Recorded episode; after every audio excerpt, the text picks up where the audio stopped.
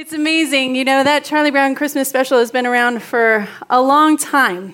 And one of the things that has made that Christmas special stay so special over the years is this ongoing conversation that the Peanuts gang is having throughout that cartoon about what Christmas is really about. For some of the kids, Christmas is about long lists of presents and getting their fair share, just what's coming to them. Whereas for others, it's about the shine and the sparkle of aluminum Christmas trees and school plays about Christmas queens.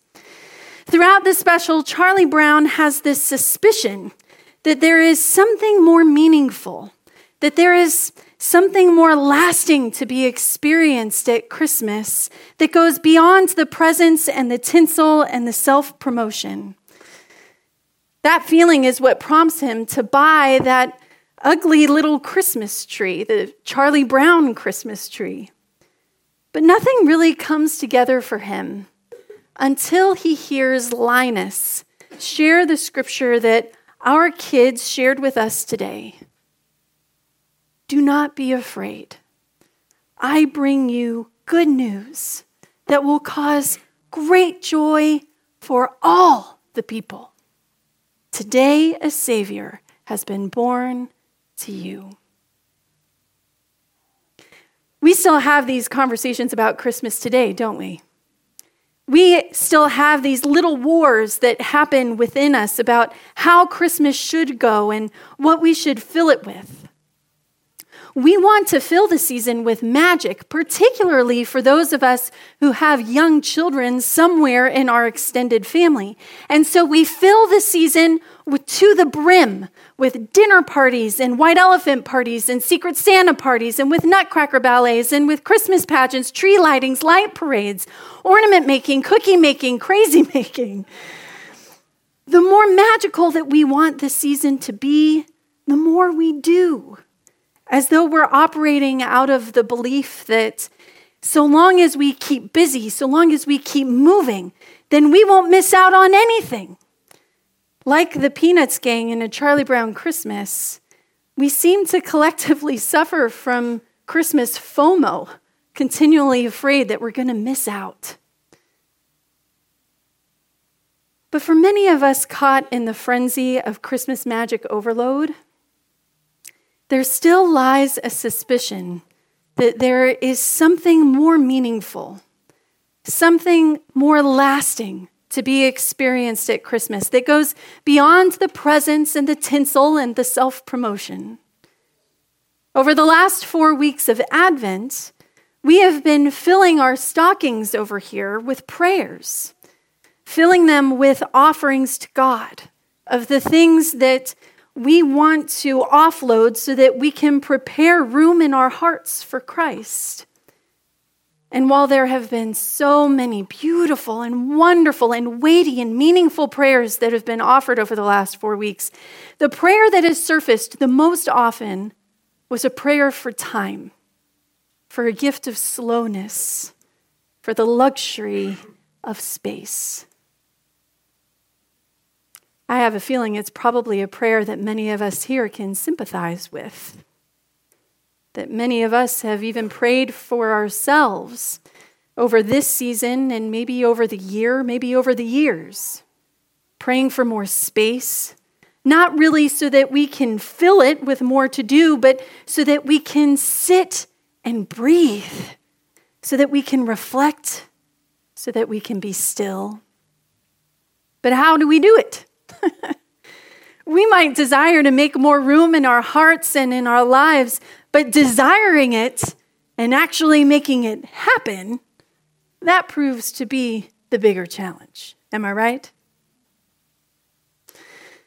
There's a Catholic writer and activist. Her name was Dorothy Day. And she also writes about making room for Jesus.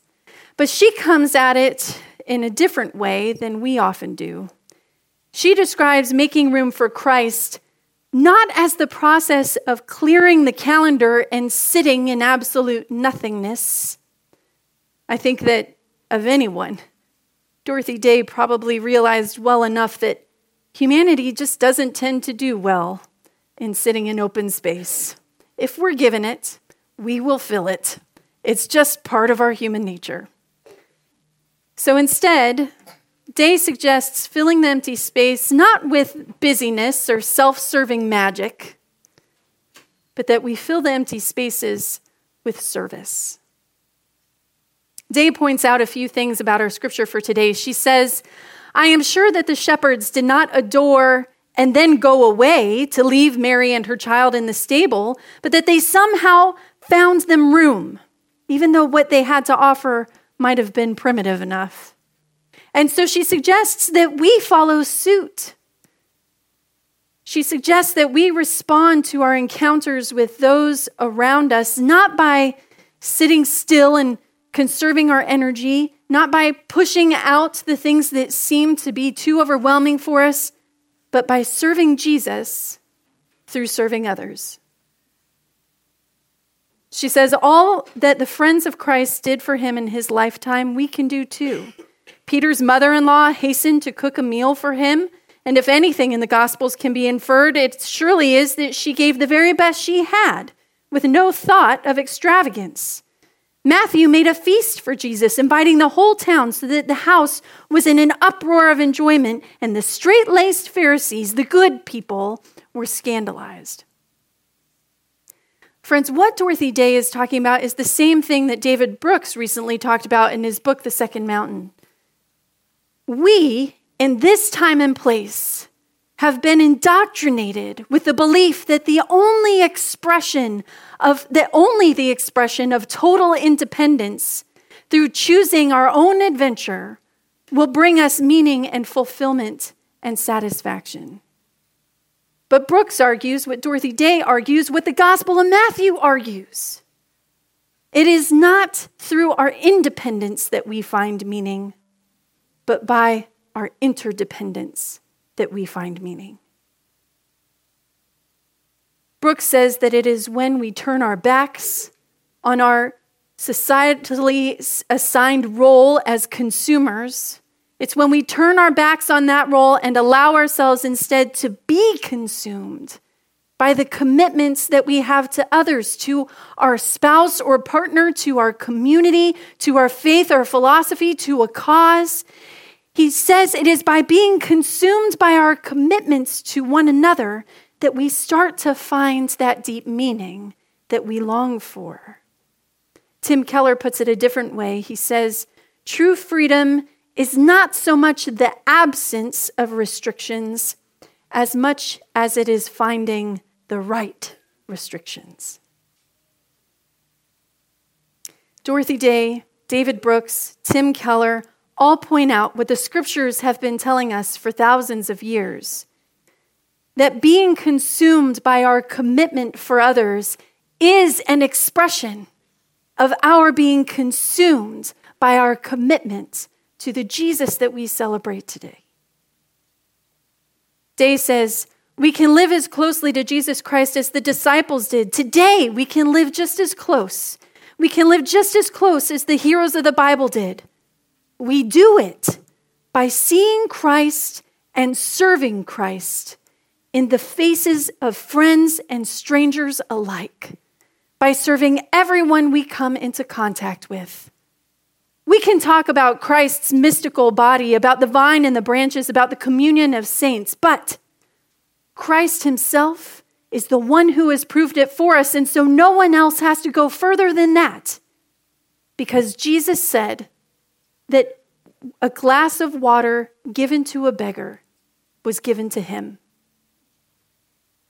Jesus made heaven hinge on the way we act toward him in his disguise of commonplace, frail, ordinary humanity. My friends, this Christmas, I think that preparing room for the coming Christ is not in clearing out the commitments to others that we have in our lives so that we can sit alone in a vacuum with just us and Jesus. Like we could do that well anyway.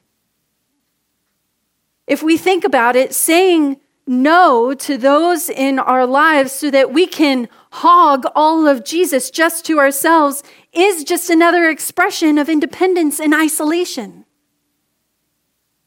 We want to keep room in our hearts for ourselves and for Jesus, but we want to push everything else out.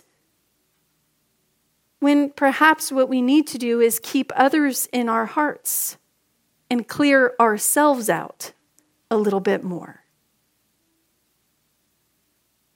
Now, for all of those who have been burning the candle at both ends, for all of those who are tired from making their families run, their nonprofits run, their organizations run, for all of those who feel like they do not have another drop to give, hearing me suggest that we push more of ourselves out and allow others in might not sound like good news to you.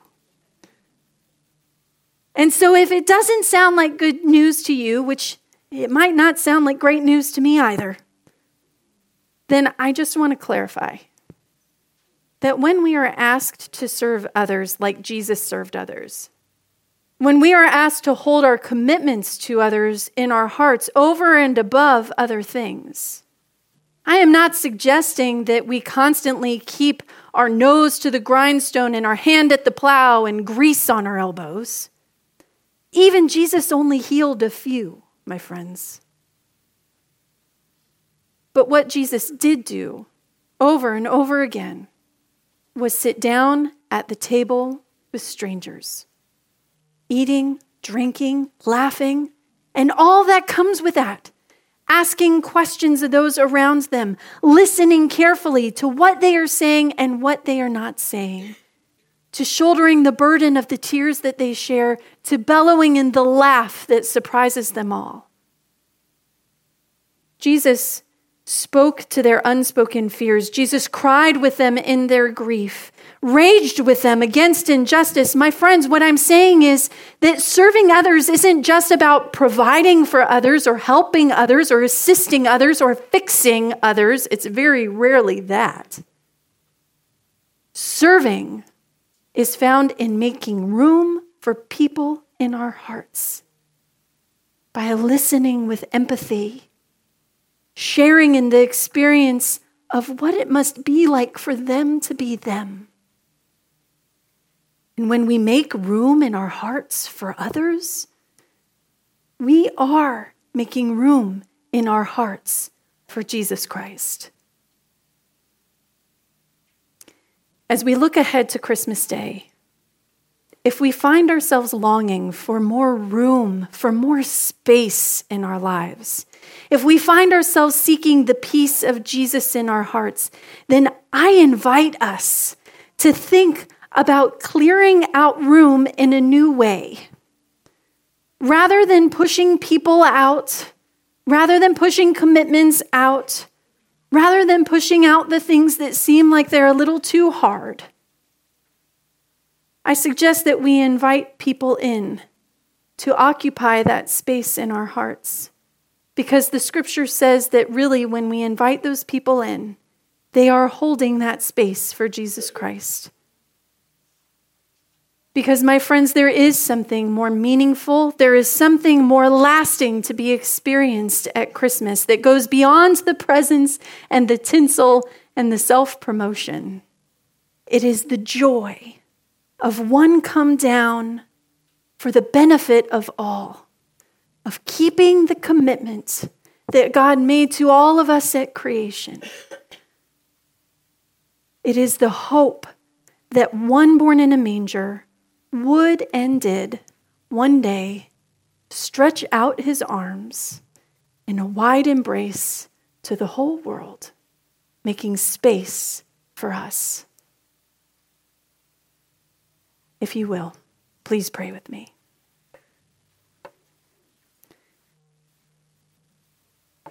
God, we long for room, for space to feel the expanse of the horizon that stretches out before our eyes. We are tempted to believe that somehow we can stand in that alone, even though time and time again, through your scripture and through your saints, you remind us that space is held by the faces that we see day in, day out. That space is held by the hands that we hold. That space is held by the faces of those whom we love and by the faces of those whom nobody loves. May we be the people who create space in our hearts this Christmas and in the weeks beyond, not by denying the commitment that we have to others, but by welcoming them into our hearts, not to fix them, but to love them. In the name of Jesus Christ, we pray. Amen. Amen.